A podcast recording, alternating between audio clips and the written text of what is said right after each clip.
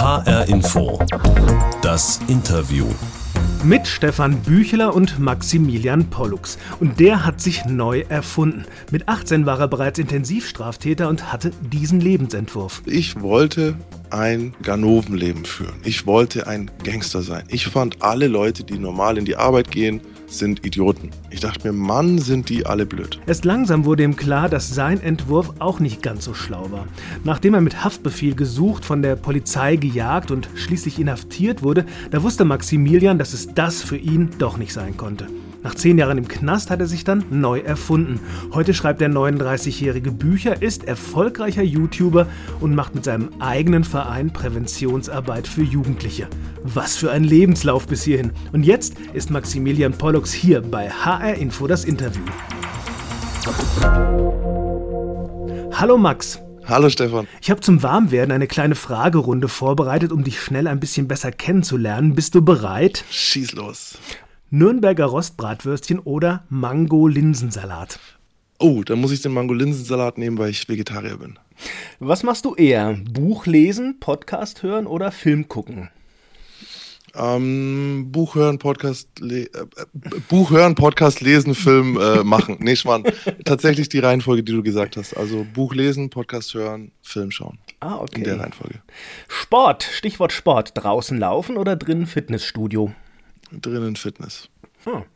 Katze oder Hund? Geht nur eins. Hund. Hund. Hund. Sehr, sehr eindeutig. Hast du Hunde? Sehr eindeutig. Äh, zwei. Gehören die so zur Familie bei euch?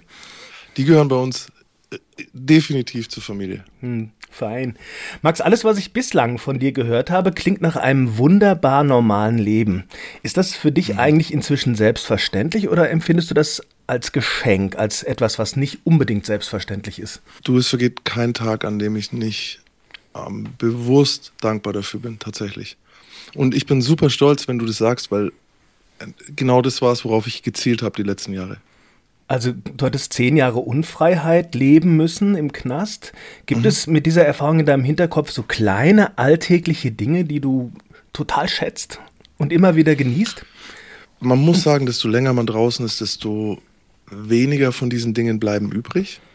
Aber sowas wie zum Beispiel neben meiner Frau einschlafen dürfen, einfach in einem großen Bett zusammen mit jemand anderem schlafen, ist äh, jeden Abend habe ich dann Grinsen. Macht dich das manchmal auch ein bisschen stolz, dass du so jetzt sagen kannst, okay, so wie es aussieht, habe ich es, glaube ich, geschafft? Ah, also ich merke, dass so eine kleine Angst dabei mitschwingt. Wenn ich, wenn, sobald ich mir denke, oh, das hast du toll gemacht, da kannst stolz auf dich sein, dass ich dann Angst habe, dass es wieder kaputt geht. Und deswegen bin ich da sehr vorsichtig. Ich, ich versuche das aber gerade zu lernen.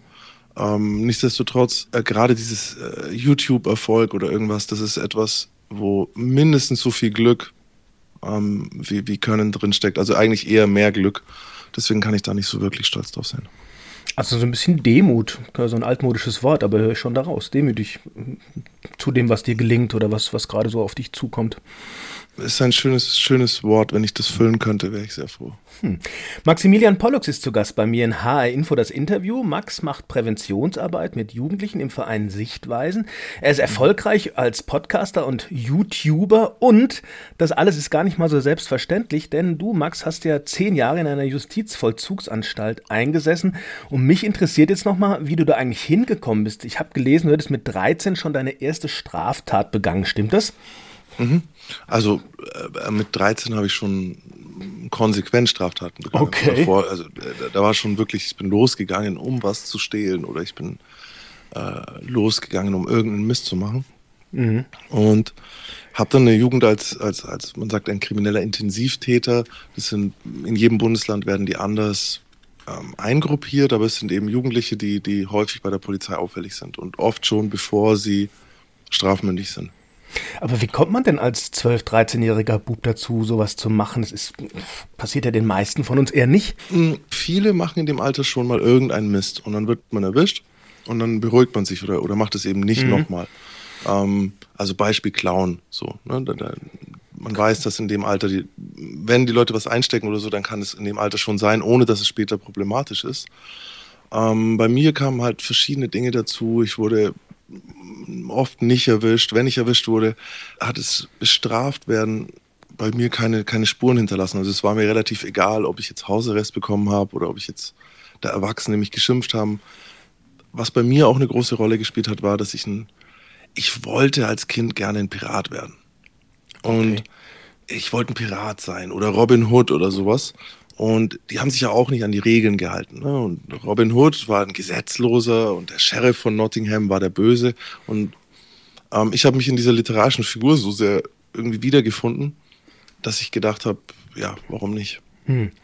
Aber du hattest auch noch einen Onkel, der da dann eine Rolle gespielt hat in dieser Entwicklung, oder? Genau, also das war, mein Onkel war jemand, der ja nach außen hin sehr unbeschwert gelebt hat, sehr leicht gelebt hat, der, der immer coole Sachen hatte, der immer gereist ist. Und für ein Kind ist es, glaube ich, gar nicht, man weiß gar nicht, was der macht. So, also ich habe das als Kind nicht gewusst, ich fand den nur cool. Und als ich dann gemerkt habe, ah, okay, der macht, der verdient sein Geld mit Drogen oder so, hm, habe ich moralisch gesehen daran nichts Schlechtes gefunden. Ich konnte es gar nicht einordnen und wollte dann auch so werden wie er. Und dann hat er dich auch äh, sozusagen, na, kann man sagen, benutzt oder eingesetzt? Er war dann auch die Eintrittskarte in, in, in diese Welt eben. Also diese Leute sind, die haben ein gutes Auge für potenziellen Nachwuchs, für Jugendliche, die, die, die, die man sich heranziehen kann. Ähm, er besonders, das war wirklich äh, ein Hai, also jemand, der wirklich richtig, der konnte sehen, was Leute brauchen, so. Und vielleicht nochmal, wenn, wenn man in der Schule nicht so viel gelobt wird oder so sehr viele Fehler macht und ähm, ähm, vieles von dem, was man macht, irgendwie von, von anderen als falsch angesehen wird. Und dann kommt jemand, den man eh cool fand und der sagt, hey, das, was du machst, das gefällt mir. So wie du bist, ist es okay. Mhm. Ähm, da, da gehört sowas dazu, zum Beispiel, ich konnte schon als Kind andere Leute nicht verpetzen. Wenn, wenn die mich gefragt haben, wer hat das Spielzeug genommen, ich konnte es nicht sagen. Ich habe das nicht über die Lippen gebracht, dass das der Paul war. Ich konnte das nicht sagen. Und das ist natürlich eine Eigenschaft, die in der Schule gar nicht gern gesehen wird, weil dann heißt ja, sag doch, wer das jetzt war und du sagst es nicht, dann kriegst du auch Strafe. Aber in der kriminellen Welt ist das natürlich etwas, was, was geschätzt wird, was gelobt wird. Und er hat es erkannt und hat mich gelobt und hat mich dann tatsächlich äh, schon mit 13 das erste Mal ähm, in die Niederlande fahren lassen. Um Drogen zu holen. Um Drogen zu holen, ja. ja. Ähm, wenn man da so reingeht in dieses, ich sag jetzt mal, Dealer-Geschäft, ist es dann eigentlich so, dass Lügen und, und Gewalt automatisch mitkommen? Ähm, ich glaube, beim Drogenhandel, solange der illegal ist, wird es immer eine Rolle spielen. Äh, ganz, ganz einfache Erklärung dafür. Man kann ja nicht auf die normalen rechtlichen Wege zurückgreifen, wenn man zum Beispiel sein, seine Außenstände einfordern will. Nehmen wir an, jemand schuldet dir 1000 Euro und mhm. sagt, ich gebe sie dir nicht. Dann gehst du in der, in der, normalen, in der legalen Welt, kannst du die rechtlichen Schritte einleiten und bis zur Zwangsvollstreckung klagen. Das bleibt dir in der kriminellen Welt natürlich verwehrt. Und dann bekommen die ihr Geld, die bereit sind, ihre Forderungen auf alle möglichen Arten durchzusetzen. Und das hast du dann auch gemacht? Das habe ich auch gemacht. Heute weiß ich das. Ich war, wenn man, sagen wir, moralisch flexibel so. Also ich hatte nicht kirchliche Werte oder so, haben jetzt zu Hause nicht wirklich ähm, danach gelebt. Und dann ist natürlich die Frage so, was ist in Ordnung und was ist nicht in Ordnung. Und für mich war damals so, hey, der schuldet mir Geld. Wieso darf ich mir das nicht holen? Und also das kannst du auch einem Kind zum Beispiel äh, total schwer erklären. Aber es ist nun mal räuberische Erpressung. wenn du jemandem sagst, gib mir 1000 Euro, auch wenn der dir die schuldet. Das darfst du nicht tun. Also du darfst demjenigen nicht drohen. Ja, da hatte ich ein Problem. Das hat Jahre gedauert, bis ich da verstanden habe, was da nicht in Ordnung ist. Der andere Punkt war Lügen. Gibt es Menschen, die du belogen hast, äh, wo es dir total leid tut im Nachhinein? Ich denke jetzt mal so ähm, an Familie oder Freunde. Es gab mal einen Moment, eine meiner ersten Gerichtsverhandlungen war wegen Sachbeschädigung. Weil wenn man dann irgendwann 14 wird, dann geht es vor Gericht. Und da ging es um Sachbeschädigung und Graffiti und solche Sachen. Und da haben meine Eltern mich ganz an dem, am, am Esstisch so wirklich abends dann warst du es oder warst du es nicht? Weil wenn du es nicht warst, dann helfen wir dir mit allem, was wir haben. Dann kämpfen wir für dich mit Händen und Füßen. Heißt Anwalt, heißt gegenüber Freunden und so weiter. Und da habe ich denen ins Gesicht gelogen und habe gesagt, ja, ich war es nicht. Mhm. Und das sind so Dinge, die, die sind extrem unangenehm, wenn ich daran denke. Das glaube ich sofort. Ähm, hat das dann eigentlich so eine Eigendynamik gehabt? Also Schule warst du ja wahrscheinlich dann irgendwann raus, ne? Du hattest ja andere Sachen zu tun, schätze ich mal, ne? Mhm. War das dann so, dass man sich irgendwann gedacht hat, ja, jetzt muss ich sowieso hier den, den Dealer machen, den Gangster machen, weil alles andere, Ausbildung oder so, ist ja ganz weit weg, ne? War das so? Ähm, tatsächlich, es gibt ganz, ganz viele Gründe, die da, die damit reinspielen. Also ich, ich, ich wusste nicht wirklich, was ich werden wollte. Ich wollte vielleicht sowas wie Regisseur werden. Und da hieß es aber, ja, da musst du studieren ja. und musst du äh, all diese Prozesse durchlaufen. Und ich, ich, ich war ja jetzt schon so schlecht in der Schule und konnte mir das nicht vorstellen. Gleichzeitig habe ich aber äh, Erfolg auf der Straße. Und dann habe ich eben den Weg gewählt, ähm, der mir erfolgversprechend erschien damals. Also gab es so Momente, wo du gedacht hast, okay, läuft, es könnte wirklich was werden, ich bin mit äh, 35 Millionär oder gab es das?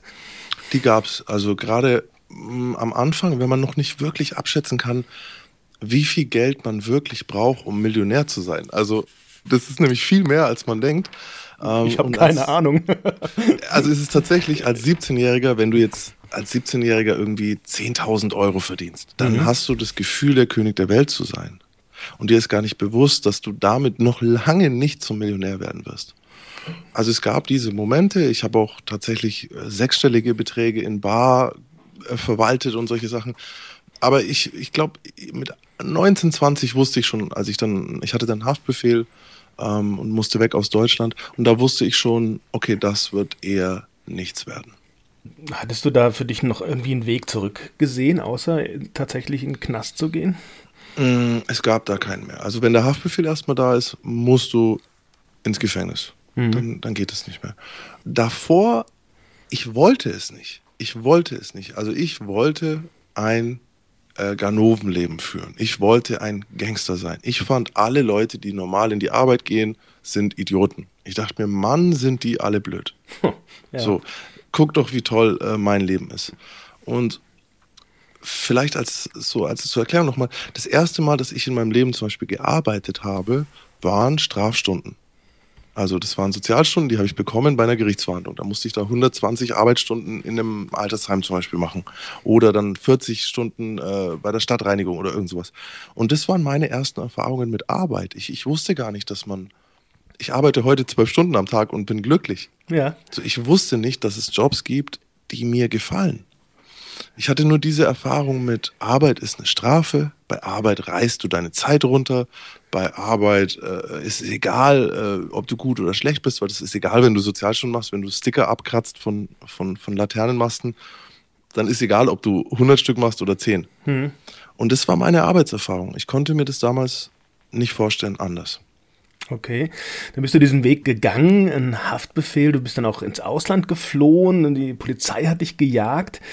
Aber gab es mal irgendwann so einen Zeitpunkt, wo du dir gedacht hast, okay, jetzt habe ich es echt verkackt, aber so richtig? Also ich stelle mir das so vor, vielleicht bei der Gerichtsverhandlung oder als dann die Zellentür das erste Mal zuschlug. Gibt es so einen Zeitpunkt, wo du gedacht hast, okay, hm. irgendwas der, ist schiefgelaufen? also ich wusste schon, viele Jugendliche wissen es nicht, ich wusste schon relativ schnell, dass es so nicht geht. Und spätestens als ich den Haftbefehl hatte, war mir klar, ich habe wirklich äh, große Probleme. Und ich weiß noch, der Moment war, ich saß damals bei meinem Anwalt, ich hatte den Haftbefehl schon offen, also die Polizei hat mich schon gesucht und ich war bei meinem Anwalt und habe ihn gefragt, wie lange ich im Ausland bleiben muss, bevor ich zurückkommen kann. Und er so, ja, niemals. Und ich war, hä, wie, äh, zehn Jahre Verjährungsfrist oder so? Und er so, nein, nein, wenn der Haftbefehl da ist, gibt es keine Verjährungsfrist, so gesehen. Wenn du in 20 Jahren kommst, wirst du in 20 Jahren verhaftet. Und das, das war der war, Moment so, ja? Wo ich dachte, okay, also es ist jetzt nicht damit getan, dass ich jetzt fünf Jahre irgendwie im Ausland rumhänge und dann wiederkomme, sondern das ist jetzt ähm, nicht, mehr, nicht mehr rückgängig zu machen. Wow, ja, da fällt man sich ja auch in, in, ein Loch, oder? Aber ich habe mir immer gedacht, so der schrecklichste Moment müsste eigentlich sein, wenn, wenn man, wenn diese Stahltüren hinter mir zufallen und sich schließen und du weißt jetzt, jetzt komme ich hier nicht mehr weg. 13 Jahre zum Beispiel, das wird mhm. noch eine Ewigkeit für einen jungen Menschen, oder? Mhm. Wie, wie war das? Also äh, man hat die U-Haft und dann hast du, weißt du schon, dass du ein bisschen Strafe zu erwarten hast und dann kommt eben die Gerichtsverhandlung und bei mir waren es tatsächlich 13 Jahre, einen ja. Monat am Schluss und der Moment ist auch nochmal da, das spürst du in dem Moment, aber du kannst es natürlich nicht begreifen. Es ist sehr abstrakt, wie viel sind 13 Jahre. Ich war 21, damals 23, äh, keine Ahnung, was sind 13 Jahre. Ähm, du musst verstehen, dass ich, dadurch, dass ich auf Flucht war davor und dass ich so einen, so einen wirklich sehr gefährlichen Lebensstil hatte, dadurch war es fast schon eine, also es war keine Verbesserung meiner Situation, aber es war definitiv, ich war sicherer im Gefängnis als draußen. Oh. Okay. Also meine Sicherheit, meine persönliche Sicherheit, mein eigenes Leben war in Haft nicht mehr in Gefahr. Und äh, draußen war das durchaus in Gefahr, weil ich war einer der Jüngsten in dieser, in dieser Gruppierung. Und ich weiß heute auch, und ich habe das damals auch gespürt, dass die Älteren darüber nachgedacht haben, ob man dieses Risiko eingehen soll, mich ins Gefängnis gehen zu lassen. Weil ah. was ist, wenn ich dann doch alle verrate? Okay. Und das hätte dementsprechend sein können, dass man mich eben ähm, ähm, tötet. Und oh. das war mir bewusst. Noch dazu hatte ich immer diese Angst vor der Polizei. Vielleicht erschießen die mich oder was. Und, und dann war ich in Haft und ich wusste, okay, hier schwimme ich relativ weit oben oder hier schwimme ich oben und ähm, mir kann keiner wirklich wehtun. Wie kommt es, dass du da gleich weit oben geschwommen musst? Äh, so ein, so, ein, so ein Knast ist ja eine, eine, Welt mit ganz eigenen Regeln. Hast du dich da ganz schnell zurechtgefunden oder hattest du Unterstützung? Ich, ich war sehr, ich bin relativ bekannt, auch heute ja noch, und, und ich habe einen sehr guten Leumund in, in, in der kriminellen Welt gehabt. Wenn du dir vorstellst, wenn jemand kommt ins Gefängnis, dann gucken die anderen zuerst, was hat er gemacht? Also was, was für eine Straftat, warum bist du hier? Und wie hoch ist deine Strafe? So, das sind so, das sind, sind zwei Faktoren, die sehr entscheidend sind. Also bei dir Dealer 13 Jahre. So. Genau, Dealer und, und da ist ja auch dann Körperverletzung dabei gewesen und Waffenhandel. Ähm, also ich, ich sage immer unorganisierte Kriminalität, aber äh, finanzorientiert. Also ich habe nicht aus Affekt einer Frau was getan oder, mhm. oder irgendwem, ne, sondern es war Kriminalität. Und dann 13 Jahre, die deuten darauf hin, dass ich keine Aussage gemacht habe. Ah. Weil die Höchststrafe wäre 15 Jahre gewesen und wenn dann jemand kommt und der hat 13 Jahre, dann weiß ich, okay, der hat nicht mit der Polizei kooperiert, weil sonst hätte er eine kleinere Strafe. Wenn jetzt jemand kommt mit meinen Delikten und der hat sechs Jahre oder fünf, dann bin ich sehr misstrauisch. Und ah, okay. das hat dazu geführt, und dazu noch habe ich immer äh, mein Leben lang eigentlich dann immer um die 100 Kilo gehabt. Äh, ich kann mich wehren. Das, das sind ja trainierte 100 Kilo, wie ich auf Fotos genau. gesehen habe, ne? genau. Also ich ja, bin, kein Bierbauch. Bin, nö, nö, ich bin, äh, ich bin recht fit und ich habe mein Leben lang Kampfsport gemacht und war ja dann auch bekannt so und, und, und wusste, ich kann dort sicher, sicher leben. Immerhin. Ähm, Ziel einer Haftstrafe ist ja nicht nur eben diese Bestrafung, sondern eigentlich soll ja auch eine Resozialisierung immer Mhm. mitspielen. Bei dir hat es letztendlich geklappt. Du machst heute ziemlich coole Sachen. Du hilfst anderen Menschen, stehst auf eigenen Beinen. Hat das alles jetzt wegen des Strafvollzugs geklappt oder trotz Knast? Ähm, ganz klar, äh, trotz Haft die Veränderung, nicht wegen Haft. Was die Haft bei mir gemacht hat, ist, sie hat mich, dadurch, dass ich wirklich, dass ich wirklich zehn Jahre fast weg war, ähm, es hat mich aus dieser Phase zwischen 21 und 26, in der man wirklich also ich zumindest, ich wusste nicht, wohin mit meiner Energie. Ich war so voller Energie und nicht unbedingt einer positiven, sondern wirklich einer aufgeregten, ungesunden Energie. Ähm, und die war mit ein, also mit 30, als ich rauskam, beziehungsweise noch ein bisschen später, war das nicht mehr da. Ne? Also das hat's gemacht. Das hat mich schon beruhigt. Ähm, aber ansonsten hat es mich auch auf der anderen Seite sehr vernarbt. Und man sagt eigentlich immer, oder ich habe die Erfahrung gemacht, dass das Gefängnis ähm, nicht der richtige Ort für eine Resozialisierung ist, sondern im Gegenteil, was dort stattfindet, ist eine sogenannte Prisonisierung. Die Leute gewöhnen sich an das Leben hinter Gittern, die gewöhnen sich an das, äh, dass das Essen gebracht wird, die gewöhnen sich daran, dass, dass man alles für sie regelt hm. ähm, und sie gewöhnen sich überhaupt nicht daran, die Konflikte zu lösen, die sie ursprünglich mal hierher gebracht haben. Weil es einfach ein komplett anderes Setting ist. So, ne? Ja. Jemand, der in der Disco schlägert, der lernt im Knast, da kann er auch zehn Jahre sitzen, nicht wie er sich in der Disco nicht in eine Schlägerei begibt. Hm. Das äh, es ist sehr, sehr schwierig, Leute in Haft auf das Leben draußen vorzubereiten, trotz aller Maßnahmen. Ich meine, ich mittlerweile bin ich eine dieser Maßnahmen. Also ich rede ja mit Leuten in Haftanstalten auch regelmäßig.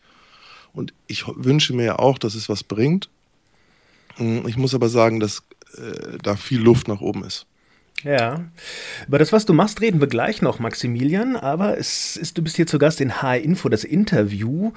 Und zu dieser Sendung gehört immer eine kleine Box für unsere Interviewpartner. Da liegt mm. immer eine kleine Überraschung drin. Jetzt sind wir ja so zusammengeschaltet und sitzen nicht richtig gegenüber. Deshalb würde ich es für dich mal aufmachen und du spitzt die Ohren, okay? Okay, okay. Achtung!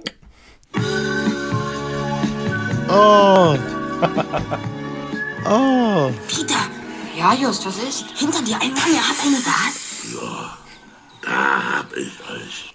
Da habe ich euch, habe ich dich auch? Du hast schon reagiert, ja. kennst du, oder? Ja, ja, klar. Also diese Stimme auch von dem Bösewicht ist ja, also das ist ja so eine prägnante Stimme, sowas gibt es heute gar nicht mehr. Du, ich sag's dir, tolle Stimme. Und was ist es? Was haben wir gehört? Es sind die drei Fragezeichen. So, ist das, äh, ist das was, was du früher auch gehört hast? Offensichtlich. Ich, ich habe die drei Fragezeichen als Kind äh, jeden Abend zum Einschlafen gehört und ich höre das auch heute noch jeden Echt? Abend, wenn ich kann, ja. Also du bist so ein richtiger Hörspiel-Fan? Ja, es ist, es ist was sehr Beruhigendes für mich. Also drei Fragezeichen, ich, ich glaube, ich höre ja auch immer nur sieben Minuten oder so und dann schlafe ich. Ich habe nur keinen Fall zu Ende gehört, glaube ich, von den neuen. Oh, echt? Ich weiß die Auflösung nie. Aber ich brauche das tatsächlich, hilft mir das, nicht zu denken, zu viel vorm Einschlafen, sonst würde ich wahrscheinlich mich schwerer tun. Ja, also es gibt diese, diese Nähe zum Hörspiel, auch zum Radio, hast du mir schon mhm. mal erzählt. Mhm. Du machst Podcast, du machst auch YouTube, mhm. also Film. Ich habe gesehen 200.000 Abonnenten, gell? Das ist ja eine ganze Menge. Ähm, ich habe da mal so reingeguckt und da, da sitzt du zu Hause, so sieht es jedenfalls aus, ne, und erzählst von deinen Erfahrungen zum Beispiel aus dem Knast. Und in einer anderen Folge gibst du, gibst du deinen Zuschauern ja auch Tipps und Ratschläge. Da war so eine Szene, wo du darüber geredet hast, wenn dich jemand anspuckt, ne? wie, wie geht man mit mhm. sowas um? Mhm. Was ist das, was du da auf YouTube machst? Ist das auch so eine Art Beratung? Ähm, tatsächlich ist YouTube entstanden, als Corona die Schulen gezwungen Ach, hat zu schließen. Corona, ja, okay. Genau, und, und, und ich habe zu der Zeit über 700 Workshops schon gemacht in Schulen, habe mit Schülern geredet und das Ziel hinter dieser Arbeit war immer Entglorifizieren des kriminellen Lebensstils. Heißt weg von dem, ja, wenn du jetzt hier Koks verkaufst, hast du äh, nächstes Jahr ein Lamborghini und alle Mädchen finden dich toll. Hinzu, du wirst im Gefängnis sitzen, deine Großmutter wird sterben, du wirst nicht auf die Beerdigung können. Eben dieser Realismus reinbringen in, in diese Verherrlichung, die ich eben, auf die ich eben reingefallen bin ursprünglich mal. Und das zweite war immer die Entmystifizierung des Lebens im Gefängnis. Weil wenn die Jugendlichen schon mal auf der kriminellen Schiene sind und die sind so wie ich, also Intensivtäter mit einem gewissen Background, dann kann passieren, dass sie unbewusst, meist ist es unbewusst, aufs Gefängnis hinarbeiten, so wie ich das getan habe. Also tatsächlich wurde mir gesagt, äh, du warst ja noch gar nicht im Knast als Jugendlicher. Hm. Und es war für mich so ein bisschen wie, ich habe mir meine Sporen noch nicht verdient. Und das ist natürlich höchst gefährlich, zu glauben, dass man dahin muss, um ein Mann zu werden oder um respektiert zu werden. Ich weiß, das klingt für viele Zuhörer jetzt, äh, ist ja vollkommen verrückt oder wie, aber es ist tatsächlich keine Seltenheit. Also ich treffe das in meiner täglichen Arbeit immer und immer wieder. Das heißt also, das, was du auf YouTube machst, ist quasi ein Teil deiner Arbeit im Verein Sichtweisen, kann man das sagen? Genau. Ah, okay. Es ist, ich habe es mittlerweile ein bisschen losgelöst, weil ich habe ja mittlerweile, oh Gott, 150, 180 Videos und man schafft es nicht in jedem Video immer den perfekten Appell zu haben oder, oder, oder die Kurve perfekt hinzukriegen. Manchmal ist es auch tatsächlich einfach nur eine spannende Erzählung. Ich versuche aber immer darauf zu achten, dass es nicht Lust macht, das selbst nachzumachen. Mhm. So, also das ist schon der Ansatz dahinter. Es macht auf jeden Fall Lust, dir immer zuzuhören, weil du das wahnsinnig gut rüberbringst und total Vielen authentisch, würde ich sagen. Und das ist, glaube ich, der, der Witz dabei, dass du, dass diese Videos auch geguckt werden. Äh, wir haben kurz die Sichtweisen angesprochen. Das mhm. ist ein Jugendhilfeverein, den du, glaube ich, zusammen mit deiner Freundin gegründet hast. Ne? Und mit meiner Frau. Frau sogar. Oh, ja. okay. Den du zusammen mit deiner Frau gegründet hast. Und ihr habt euch da Kriminal-, Gewalt- und Drogenprävention auf die Fahnen geschrieben. Und du bist mhm. Jugendcoach und Anti-Gewalt-Trainer. Ne? Mhm. Hilft dir da deine Vergangenheit, diese Kids, von denen du gesprochen hast, besser zu erreichen? Auch einfach, weil du vielleicht authentisch sein kannst? Also bei den Kids habe ich so ein bisschen diesen Vorsprung, dass die mehr Lust haben, mit mir zu reden, als jetzt mit einem äh, ähm, Drogenberater oder einer Jugendgerichtshilfe, die sie nicht kennen und von denen sie nur wissen, dass die ja einen, einen guten Job haben. So. Ähm, bei mir ist so, sie fühlen sich von vornherein nicht verurteilt. Mache ich auch nie. es ist tatsächlich die Realität. Ich verstehe sie besser als jemand, der nicht diesen Weg gegangen ist. Und das ist auch immer kein Vorwurf an, an, an Sozialpädagogen, die, die jetzt nicht im Knast waren. Es geht ja auch nicht, das, ne? Mhm. Sondern ich glaube eben daran, dass wir beides brauchen. Weil ganz, ganz viele Maßnahmen sind meiner Meinung nach immer so ein bisschen dran vorbeigeflossen an dem, was ich eigentlich damals gebraucht hätte. Und diesen Vertrauensvorschuss, den die Jugendlichen mir geben, den, den nehme ich natürlich direkt mit und kann dann schneller ähm, an die eigentlichen Kernprobleme rangehen. Okay, und so den jungen Menschen zu helfen, damit ihnen nicht das passiert, was dir passiert ist. Max, ich höre schon raus, du bist ein vielbeschäftigter Mann gerade, aber jetzt legst du ja noch mal einen drauf. Ein Filmprojekt zusammen mit uns, mit dem Hessischen Rundfunk. Pollux heißt es und es ist in der ARD Mediathek. Was machst du da? Ähm, das ist ein ganz, ganz tolles Projekt, das jetzt tatsächlich rauskommt in der Mediathek und dann auch im Fernsehen läuft. Also es ist mein erstes eigenes Fernsehprojekt. Da bin ja. ich schon äh, sehr, sehr, sehr stolz. Und wenn du dich erinnerst, der Traum vom Regisseur irgendwie mhm. als Kind, was wir machen ist, wir gucken auf spezielle Situationen, die eigentlich eine Schlagzeile sind. Heißt, ähm, Drogenkriminalität im Bahnhofsviertel unerträglich geworden. So, mhm. dann schauen wir, was heißt denn das eigentlich? Oder ist die Zeil eine No-Go-Area für äh, manche Personen? So, ähm, das sind so die typischen Themen, die man eben in der Schlagzeile verpackt. Und wir schauen da genau drauf. Wer sind die Beteiligten? Wo liegen die Ursachen? Und wie ist es wirklich? Wie sieht's wirklich aus? Ich glaube, da lohnt sich ein Blick. Pollux heißt die Reihe und alle drei Filme sind in der ARD Mediathek. Max, vielen Dank für deine Zeit. Vielen, vielen Dank, dass ich da sein durfte. Das war HR Info das Interview. Und den Podcast dieser Sendung finden Sie auf hrinforadio.de in der ARD Audiothek. Naja, eigentlich überall da, wo es gute Podcasts gibt. Ich bin Stefan Büchler und ich sage, zuhören lohnt sich.